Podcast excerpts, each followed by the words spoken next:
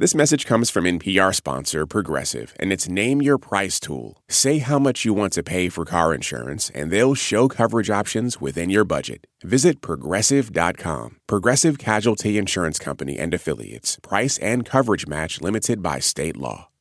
This is NPR's Life Kit. Today, we're talking about discounts. I'm Andy Tagle, one of the producers of this show. And no, I don't mean the kind of discount that leaves you feeling victorious as you exit the mall or the grocery store, but rather all the ways we discount the cost of time and labor in the workplace, with other people and with ourselves. If you're trying to break into a creative field, if you're a freelancer, if you're a woman of color, or perhaps all three, you probably already know what I mean. It's commonplace these days, borderline expected depending on where you are in your career, to have to offer time and labor for free or at deeply discounted rates in order to get work and move up in the world. Maybe someone has even fed you the line, hey, we can't pay you, but this will be great exposure. The thing is, uh, exposure is not an accepted form of currency at the bank. I mean, principally, it's a mathematical problem. I, uh, you can't pay your rent. You can't pay your phone bill. You can't get on the subway or, you know, in a lift for exposure. That's Juleyka Lantigua Williams, the founder and CEO of LWC Studios, an award winning digital and audio production studio. Williams has worked in media for nearly two decades, and as a respected industry expert, people are constantly asking her for time and resources. She says these kinds of requests generally include a lot of praise for her or her work, which is great. The problem is, the size of the paycheck doesn't often reflect the size of the flattery. And that has to change. We have to apply a more rigorous standard to how we bring people into a space where we say, you are tremendously valuable we have much to learn from you. Um, please come and share your wisdom. And here's how we're going to make you whole by offering you added value, by offering you promotion, by whatever it is that you're able to offer. Whether you're just starting out or a veteran in your field, it can be deeply uncomfortable to maintain and assert your worth in a workplace culture often defined by prioritizing profit over people. But there are ways to get there. In this episode of Life Kit, Williams will share strategies for combating the brown discount, tools for advocating for yourself and your paycheck, and reflections on the value of betting on yourself. While much of this interview is specific to Williams' experience as a journalist and public speaker, a lot of her strategies can be applied regardless of career level or industry. And her perspective on mutual respect in the workplace is helpful for everyone. Hope you enjoy.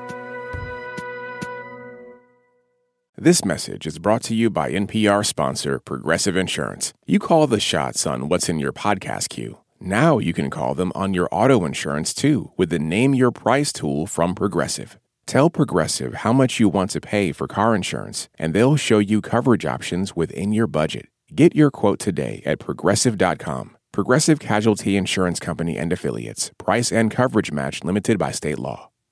Support for NPR and the following message come from the American Cancer Society. Dr. Alpa Patel leads a team that researches cancer risk factors, and she shares how her team makes an impact.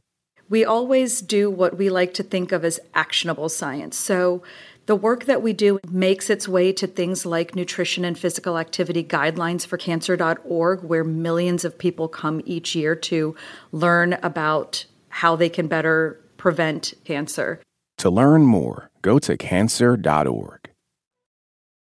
Today, we're talking to you about the brown discount, which is a term coined by actress America Ferrera, but something you've had a lot of personal experience with as well. Um, would you mind just defining it for us? What, what is the brown discount? Sure. So, like you said, America Ferrera uh, coined this this term, and she was talking to Alicia Menendez about it on our show, Latina to Latina, and it hit me like a piano that I've experienced, mm. you know, the expectation of the brown discount for years. And she defines it as the expectation that somehow because our work is coming from creatives of color, women of color, it can be given at a discount. It can be given lower budgets. It can be expected to be for free. Mm. And it's really interesting because it happened to me this morning. Mm. Uh, for a few weeks, a major national magazine has been trying to get me to come and speak at an event in Miami. And they finally figured out exactly the best way to put me into the speaker lineup. And so I sent an email and I said, That sounds wonderful to me. Thank you so much. I'll just need a round trip ticket to Miami. And the person wrote back, Oh, we don't have the budget for that. and I thought, wait a minute, wait a minute. You're inviting me to go out of state to speak at your event about my experiences. But one, you have not offered to pay me. And two, you're not even offering to pay for my ticket to get there. So now I'm coming out of pocket to go bring value to your event. None of this makes sense to me. Wow. So what happened? I did not reply to that email yet because I have to mm. compose myself. yes. Yes. Absolutely. I mean, my next question was going to be I know you get a lot of these inquiries. What goes through your head? I mean, the first thing that I did was I forwarded it to my work wife and I was like, Can you believe this? And she used a bunch of expletives that I cannot repeat on radio. but it happens to both of us all the time right yeah. and so that one of the first things that i that i did was seek empathy right that was the first thing i did was just to to go to someone who gets it who as a latina is continually expected to do work for free, to write for free, to speak for free, to bring the vastness and the value of her experience to other people's things, to other people's events, right? Without being compensated for it. So that was the first one that I was like, I need I need someone who can share my frustration. But then secondly, I thought about, oh, I'm gonna talk about this on the interview today. because because it really does happen every day to so many of us. The onus should not be on the creator, on the invitee, on the guest. The onus should really be on the organization to say, hey, we don't have the budget, but here are three other things that we can offer as alternatives. Right. Um, I know it might seem silly because we're talking about the exact opposite of this, but is it ever worth it to work for free? Or, you know, are there any green flags or red flags people can look out for that can help guide these decisions? Um, so yes, uh, I think absolutely there are some times where it's a trade. And so you have to go into it thinking, I am trading my five or six hours of both live event and preparation time for X, Y, and Z. And so that might be the case, for example, where you're going to be in the room with people who could generate work for you. But you have to know how you're going to use it right? This is mm. not a mm. thing where you just do a bunch of events and then you hope that somehow later on those things will materialize into meaningful connections. You always have to be thinking two or three or four steps ahead in terms of how does this position me very con- concretely and very specifically for a bigger opportunity down the line. Yes. Um, so I'm hearing you know, understand the reach of the potential offer. You have to do your research. This is going to take time. This is going to take planning. Um, how does this manifest in in earlier careers? You know, if you're just starting out and maybe it's a, a first writing opportunity and it's really exciting for you, how do you measure? How would someone measure if that's worth it to them or not?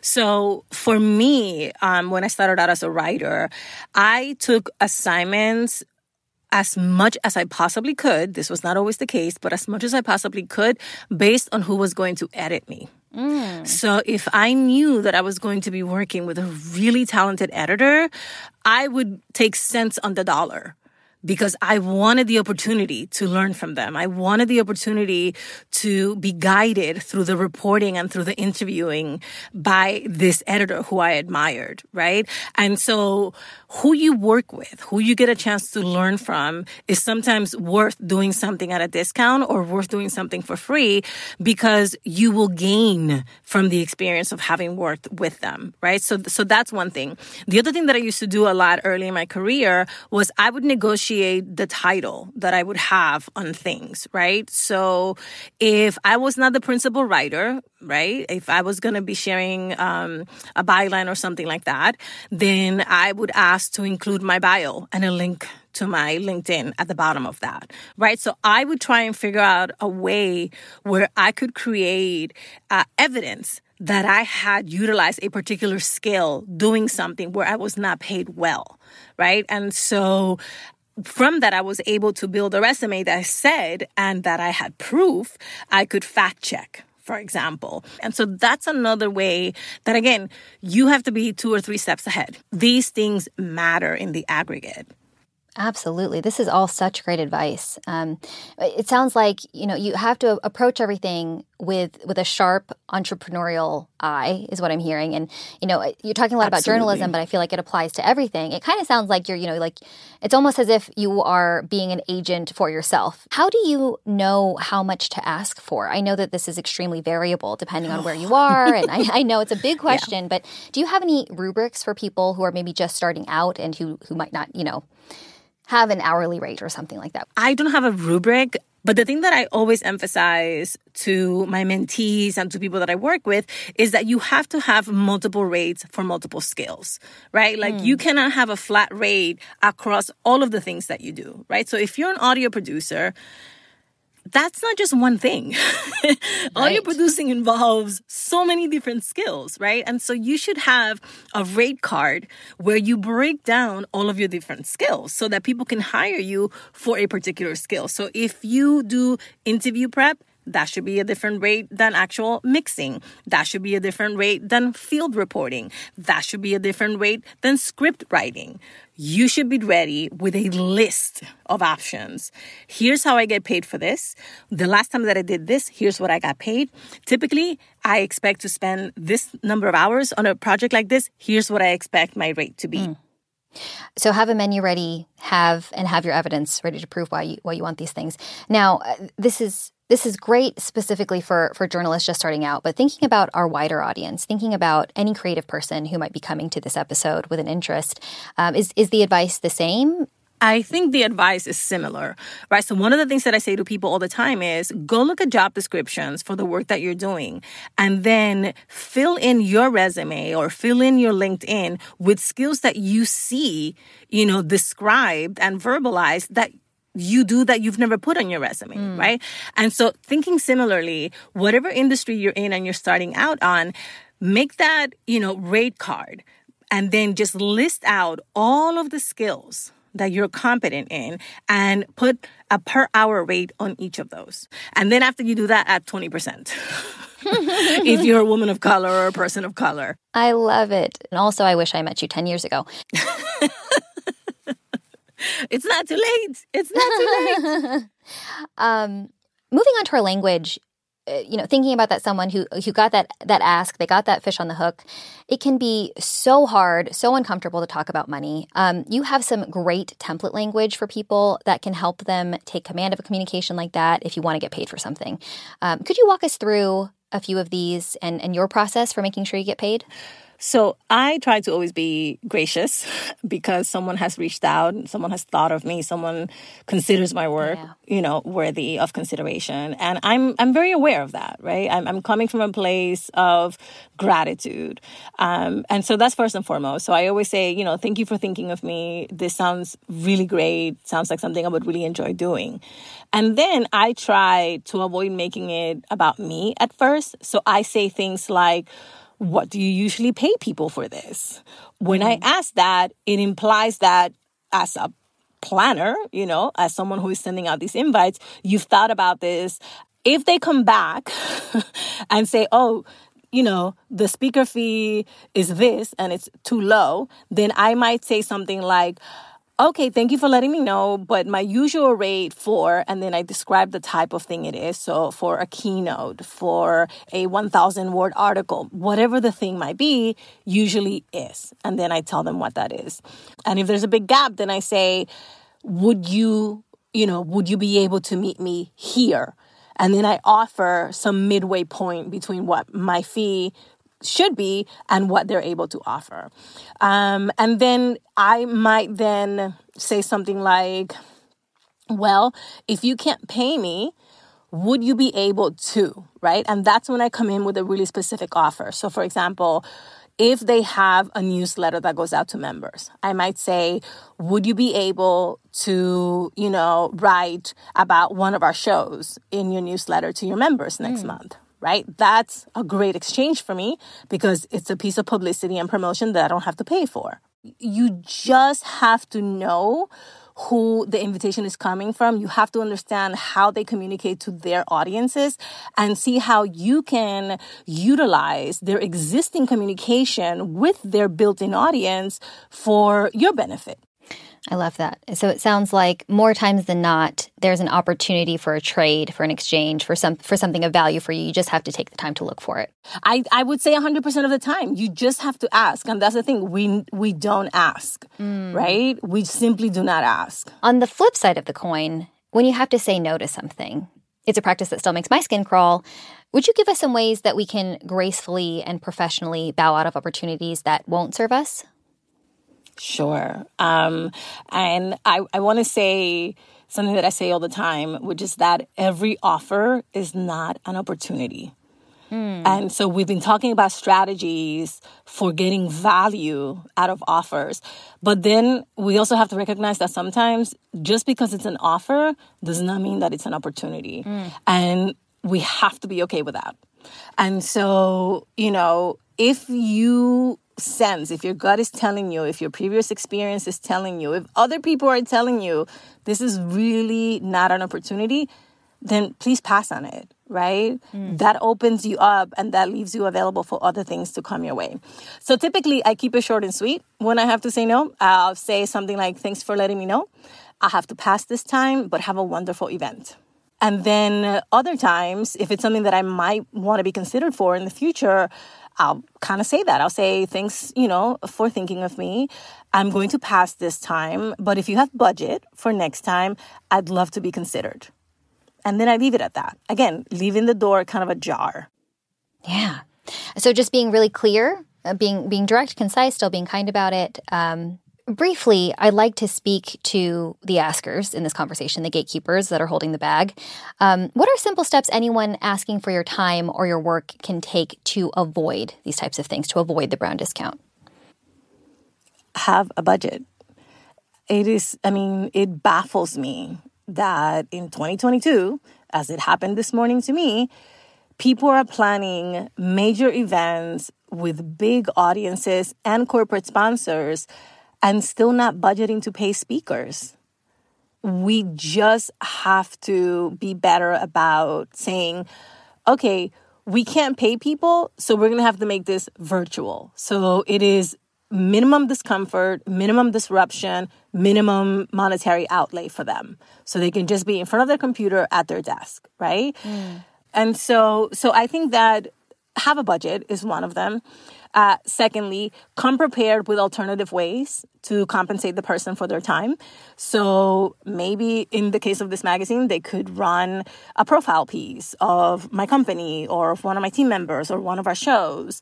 Maybe they could invite us to do a playlist on their website, right? That includes our shows and other shows that we like. There are so many creative ways for you to help to elevate someone's work and to get it in front of your audience besides them sitting on a panel. Yeah, Absolutely. Juleyka, I would love to talk a little bit about the emotional burden of all of this. You know, you have done so much throughout your career, won a ton of awards, you've launched some excellent podcasts. Um, but I gather from your writing that you have had to fight for every inch of that space that that you you know every inch of ground that you've made, and I think a lot of people can relate to that.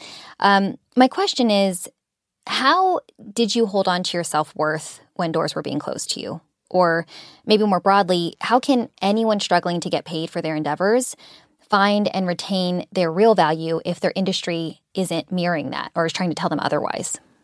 Wow, that's the million dollar question. It for me has been twofold. One, it has been having mentors I have my mentors that I go to. I also have, you know, people in my life like Alicia Menendez, who I call my work wife. Um, we, you know, we co-own Latina to Latina. We produce it together. And she and I have so many similar experiences that I can just literally forward her a crazy email like I did this morning and she complete, completely gets it. And so then I don't feel like, I'm, you know, isolated or that this is only happening to me. I know that it's not only happening to me because I have so many brilliant women of color in my life who also experience this, you know, expectation that our works should be valued as less than market rate. Um, and so that's one. The other answer, honestly, is go out and do your own thing you know and and that's what i did four and a half years ago when i got to the point where i realized it's not corporate america it's me then i'm going to be the change i want to see in the world. And so you just have to believe that and you just have to make a plan. I didn't have a full plan. I kind of had a deadline more than a plan. I gave myself a year and, you know, four and a half years later, I have six full time employees. We have dozens of collaborators. We've produced, you know, over 15 podcasts. We're nominated for a Peabody.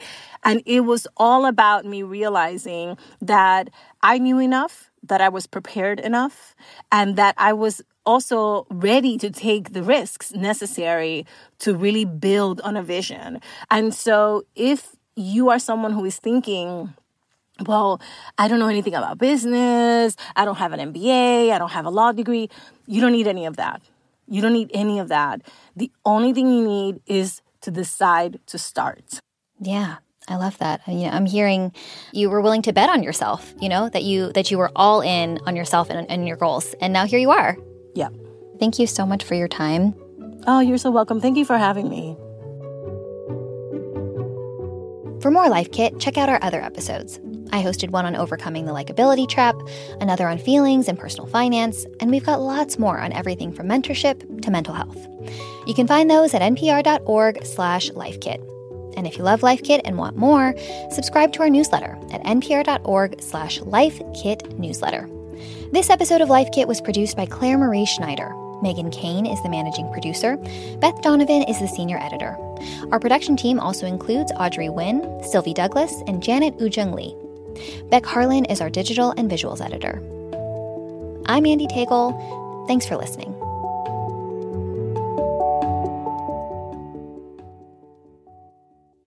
This message comes from NPR sponsor VCU Massey Comprehensive Cancer Center, who, as an NCI designated comprehensive cancer center in the country's top 4%, is unconditionally committed to keeping loved ones in their lives. MasseyCancerCenter.org slash comprehensive.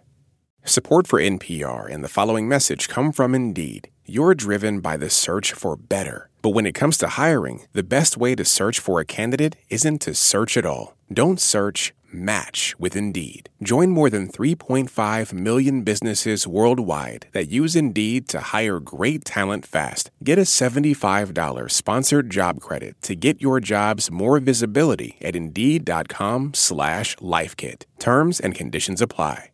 Last year, over 20,000 people joined the Body Electric study to change their sedentary, screen filled lives. And guess what? We saw amazing effects. Now you can try NPR's Body Electric Challenge yourself. Listen to updated and new episodes wherever you get your podcasts.